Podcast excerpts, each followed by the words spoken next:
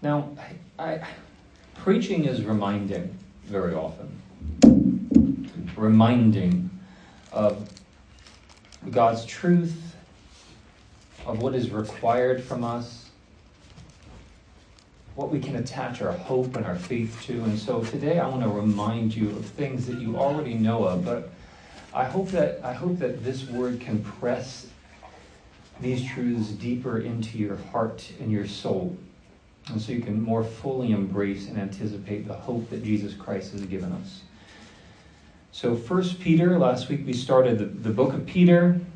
He is writing to five churches scattered throughout what is now modern day Turkey, and they are exiles because they have been persecuted, not physically, but social persecution. And we saw last week that this is pretty much what we're going through today. Increasingly, First Peter is increasingly becoming more and more relevant to American Christians as we face not physical necessarily, but social and even economic and political persecution because of our faith in Jesus Christ. And Peter is lifting our eyes past, past this, what's going on in front of us. And he's lifting our eyes upwards and forwards to God in the future so as to encourage us. So, Let's look at 1 Peter verses 3 through 7 this week. Read with me if you would. Blessed be the God and Father of our Lord Jesus Christ. According to his great mercy, he has caused us to be born again to a living hope through the resurrection of Jesus Christ from the dead, to an inheritance that is imperishable undefiled, unfading, kept in heaven for you, who by God's power are being guarded through faith for a salvation ready to be revealed at the last time. In this you rejoice, though now for a little while, if necessary, you have been grieved by various trials, so that the tested genuineness of your faith, more precious than gold that perishes, though it is tested by fire, may be found to result in praise and glory and honor at the revelation of Jesus Christ. Would you pray with me? Heavenly Father, thank you for your word.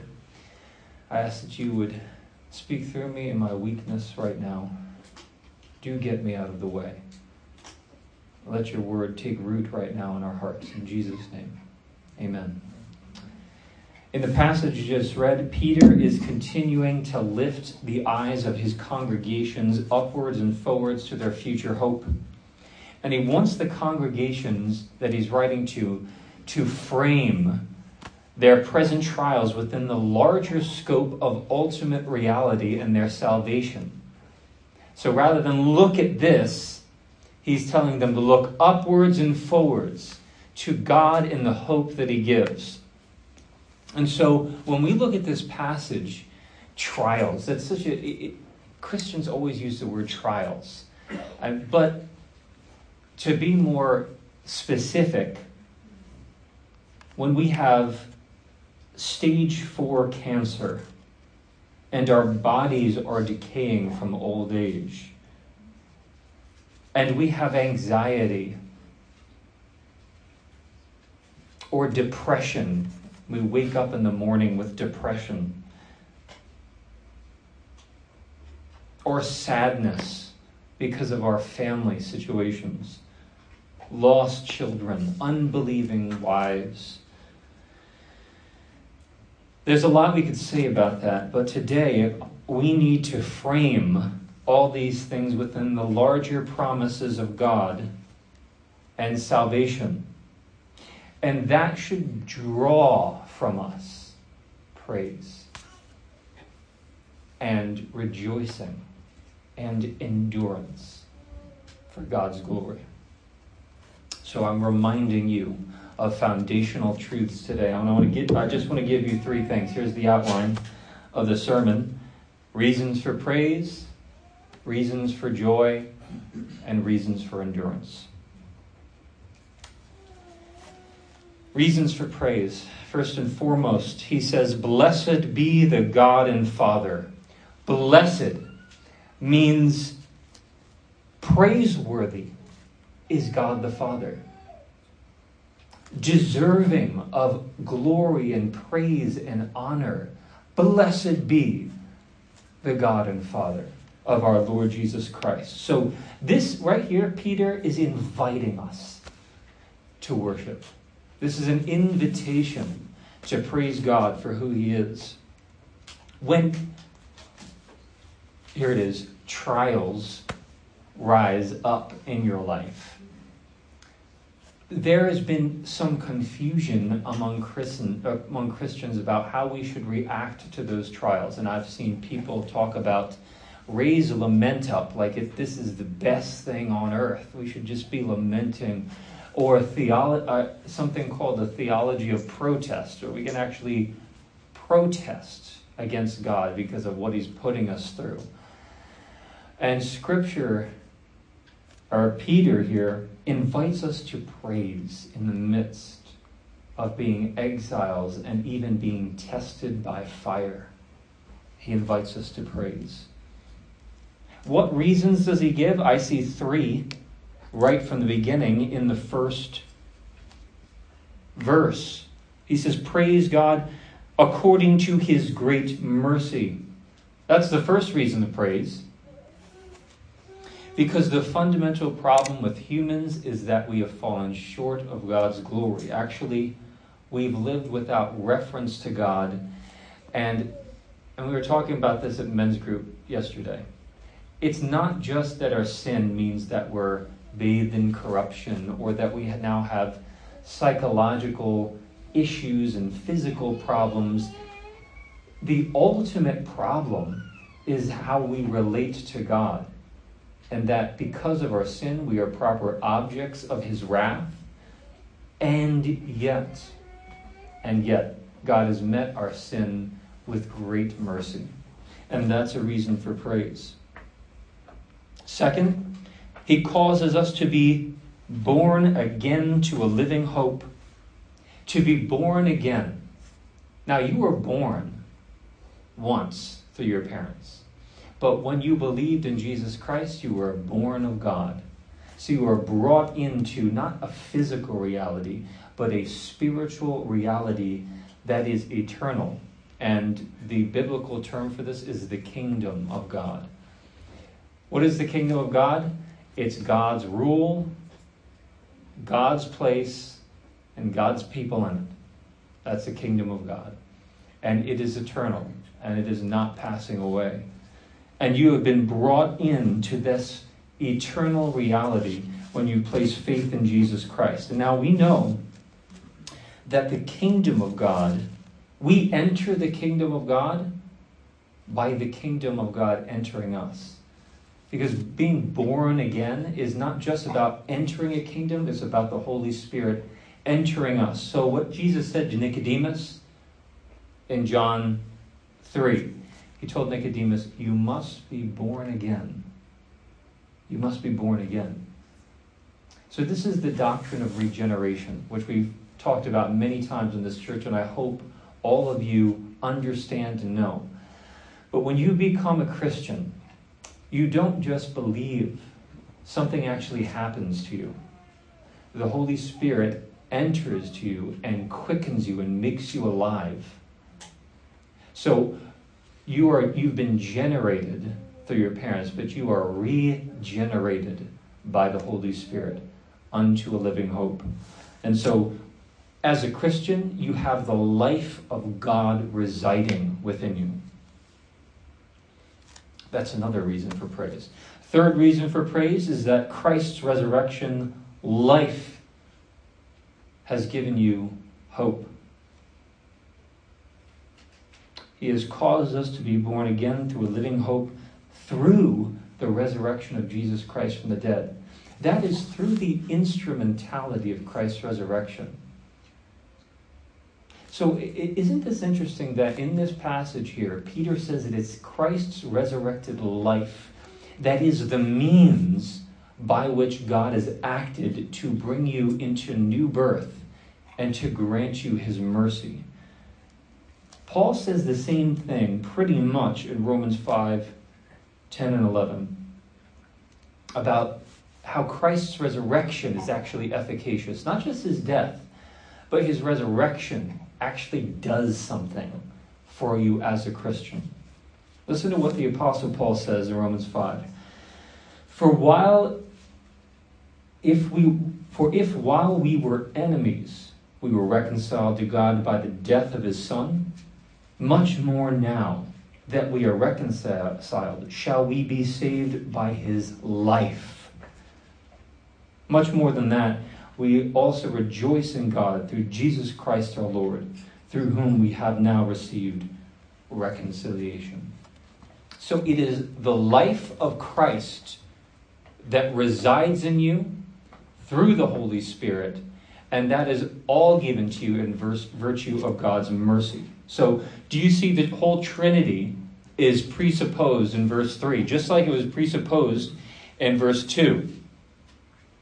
You have the God and you have God, the Father, you have new birth given to us through Jesus Christ, and you have Christ himself as our living hope. The Father's mercy, new birth through Christ, and the resurrected life of Christ within us. This is something I always want to talk about when I get a chance. It is that we are brought into union with Christ through the Holy Spirit who, who resides within us. So when you become a Christian, you do receive the Holy Spirit and you are regenerated. But what the Holy Spirit does is he takes the life of Christ and mediates that life to you. Here's what Romans 8, 9, and 10 says.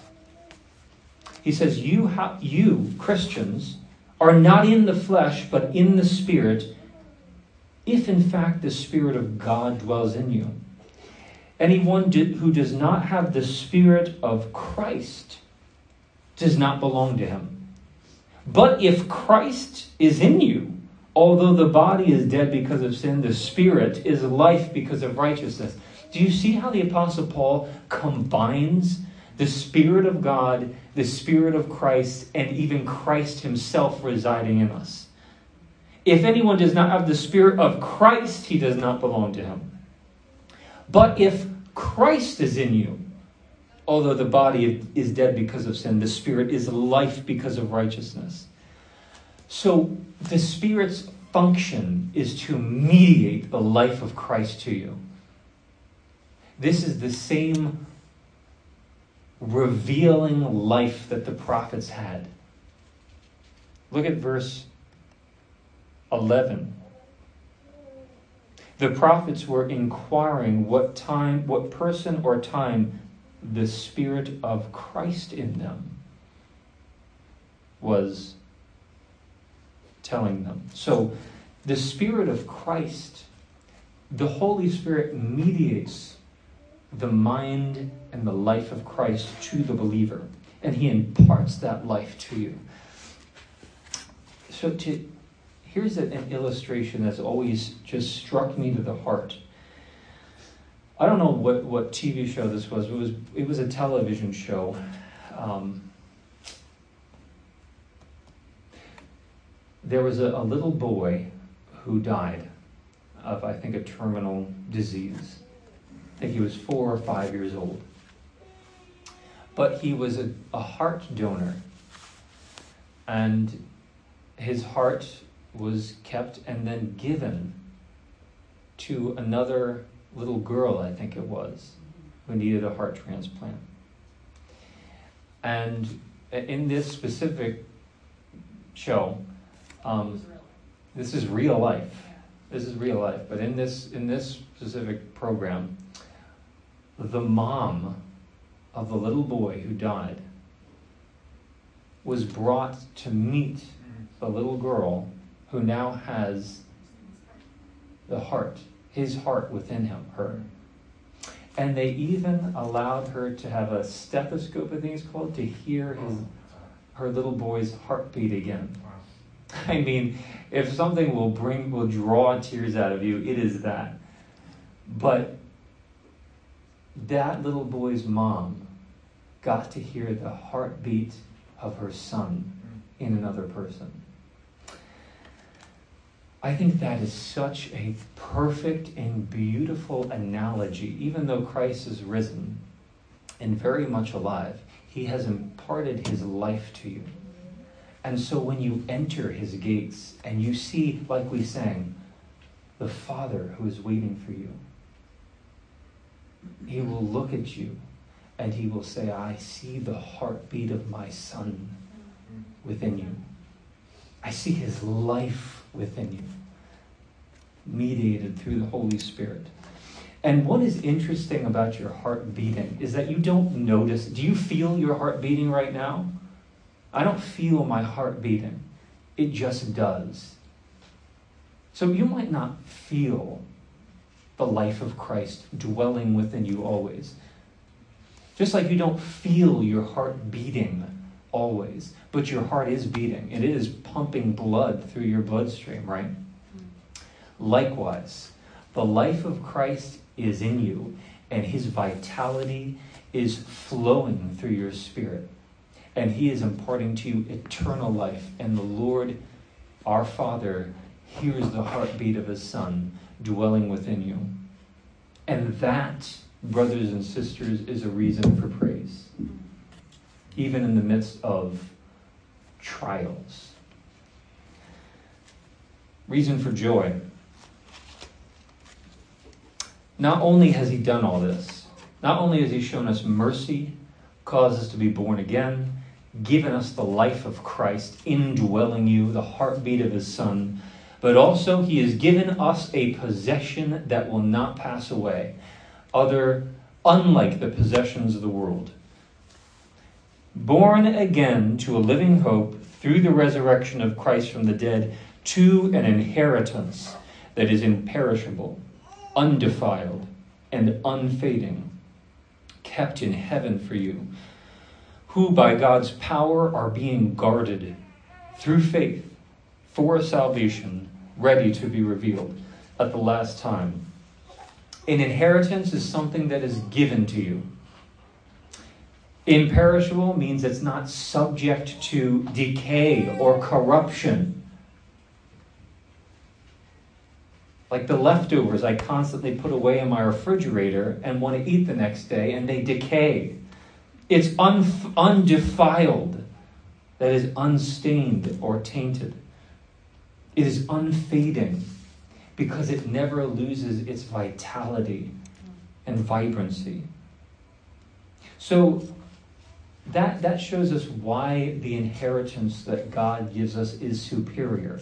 Because it does not pass away, it does not fade, it does not lose its beauty, it does not lose its vibrancy. The superiority of our future inheritance is what this present world does not offer. And you can feel that on a daily basis, I trust. Now, the world does offer you possessions and inheritance, but these things will pass away. There was a famous um, novel novelist who was an atheist who ended up committing suicide, I believe, named David Foster Wallace.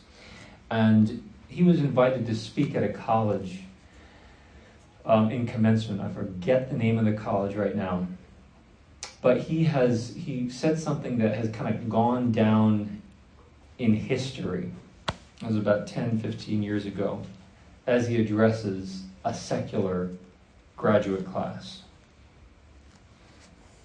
And, and here's, here's a man who feels the weight of what we understand to be idols and the futility of idols. He said, If you worship money and things, if they are where you tap real meaning in life, then you will never have enough. You will never feel you have enough. If you worship your own body and beauty and sexual allure, you will always feel ugly. And when time and age start showing, you will die a million deaths. If you worship power, you will always feel weak and afraid. And you will never need more power, and you will ever need more power over others to keep the fear at bay. If you worship your intellect and being seen as smart, you will end up feeling stupid, a fraud, and always on the verge of being found out. So the world does hold out promises. It holds out the promise of beauty, of intelligence, of sexual allure, of stuff. And all of those things do have a promise. The problem with it is it will pass away and it will take life from you instead of give life to you. So, our eternal inheritance, though, is imperishable, undefiled, and unfading, kept in heaven for you. And you're being guarded by God's power. The Psalms say that the name of the Lord is a strong tower. The righteous run into it and they are safe. So you're being guarded through faith. And it's for salvation ready to be revealed at the last time. That's a reason for joy. Not, so not only do we have reasons for praise in the middle of trials and being exiles in a world that is completely hostile towards you and opposing what is true, but you have reasons for joy because you have an inheritance that does not pass away or lose its vibrancy. The only difference between treasures that God gives and treasures that the world gives is that the treasures that God gives are in the future. And they last forever. But the treasures that the world gives are available now, but they will pass away. Lastly, reason for perseverance. Notice what Paul said or Peter says in verse 6, how he starts in verse 6. He says, In this you rejoice. It is in that salvation that God has wrought to you. It is in that future inheritance. It is in that possession that will not pass away. It is in that salvation in the future, ready to be revealed at the last time. In this you rejoice. Not in not necessarily in your, your work, this present life, your hobbies, although God has given us precious gifts on earth. The ultimate things, though, are the future things and they're the higher things. And Peter says, it's in this that you rejoice. In this you rejoice, though now for a little while. If necessary, you have been grieved by various trials, so that the tested genuineness of your faith, more precious than gold that perishes, though it is tested by fire, may be found to result in praise and honor and praise and glory and honor at the revelation of Jesus Christ. Now, Peter talks here about being tested by fire, and this is a need for endurance. I want to say, is it not easy to follow God when his blessings in life are evident? Isn't that easy? When there, when there are answers to prayer, and you just see those answers to prayer, and, and that's it's just so evident that God has said yes to you. When you have good health, when you have a sense of God's presence, you just feel like you're walking with the Lord. I mean, isn't it? It's easy to obey God in the light, right? You have a sense of God's love. You know, he, you know that you're his child. When you're surrounded with peace, things are going well, and you see, you see reward for your obedience, mean, that is easy, and that is a blessing. But it is much easier than following, following God in darkness or through fire. It's what, what about the times when your, when your faith is tested by fire? When it has to pass through the fire? When you can't see reward for obedience? When you don't have a felt sense of God's presence? When you don't have comfort or consolation? When you don't have peace or health? When you have no sense of God's witness and you are still told to obey. What happens when our faith is tested by fire? What comes out of me when my faith is tested by fire? What does it result in, as Peter said? Know that this is not the fire of judgment. This is the fire of testing the genuineness of your faith. Peter says. The word in the Greek there, testing, means to examine, it means to evaluate or to prove something.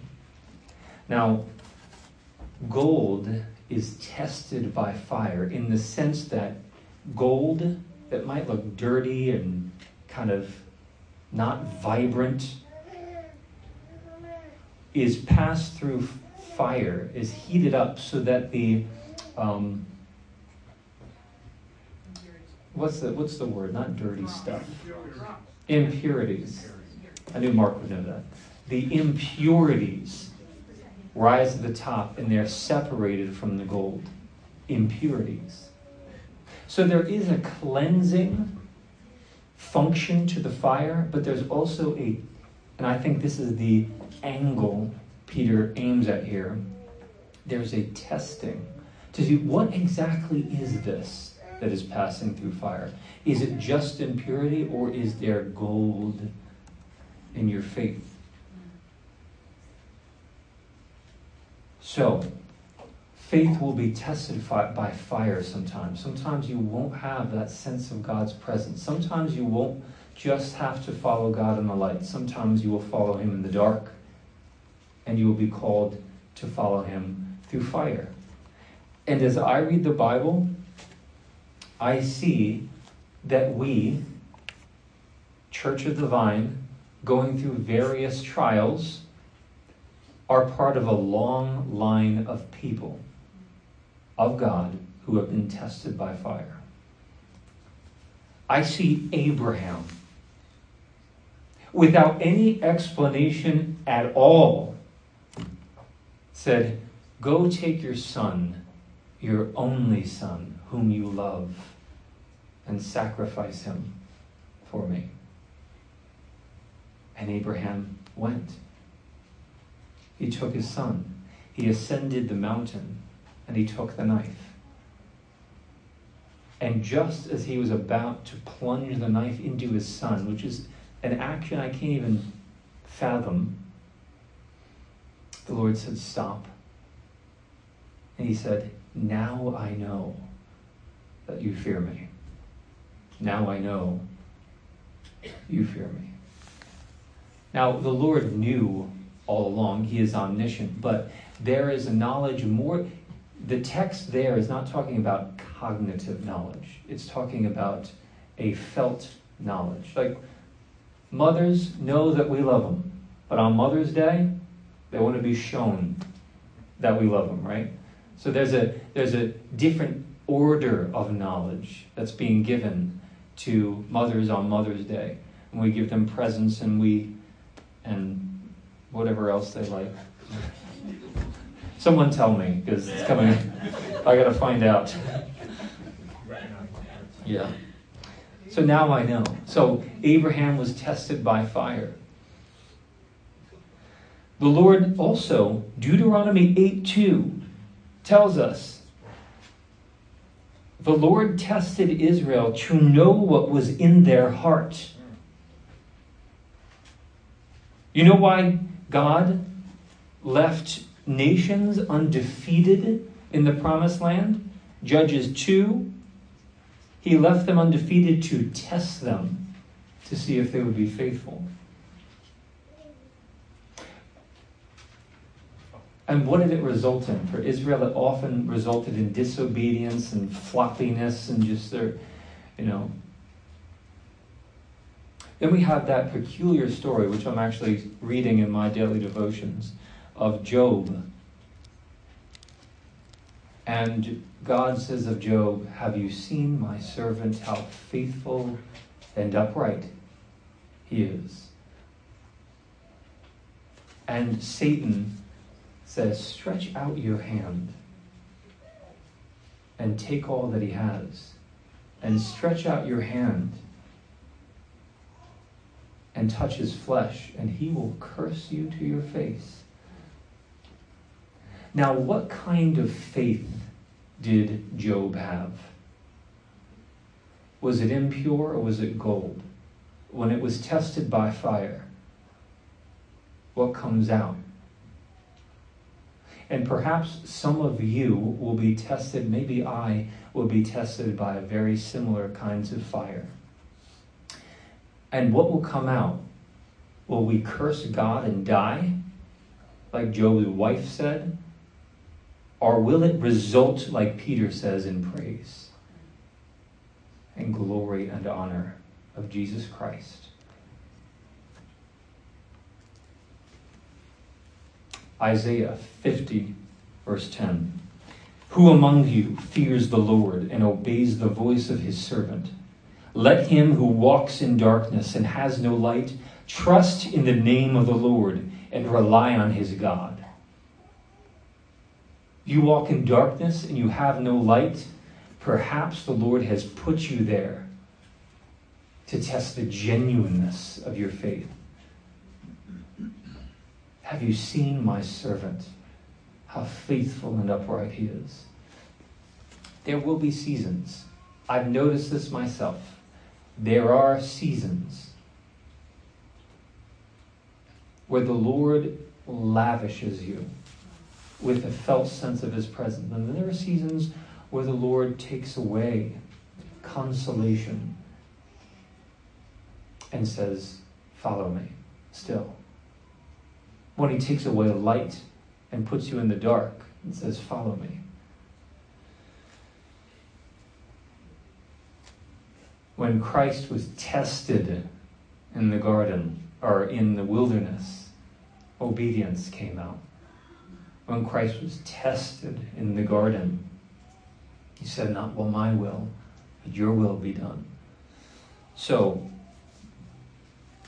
the tested genuineness of your faith is what trials do. So reckon, I would implore you, and I think this is where Scripture points us to, and I implore myself in the middle, in the middle of that, is to reckon these trials in your life not just as trials, but as tests through fire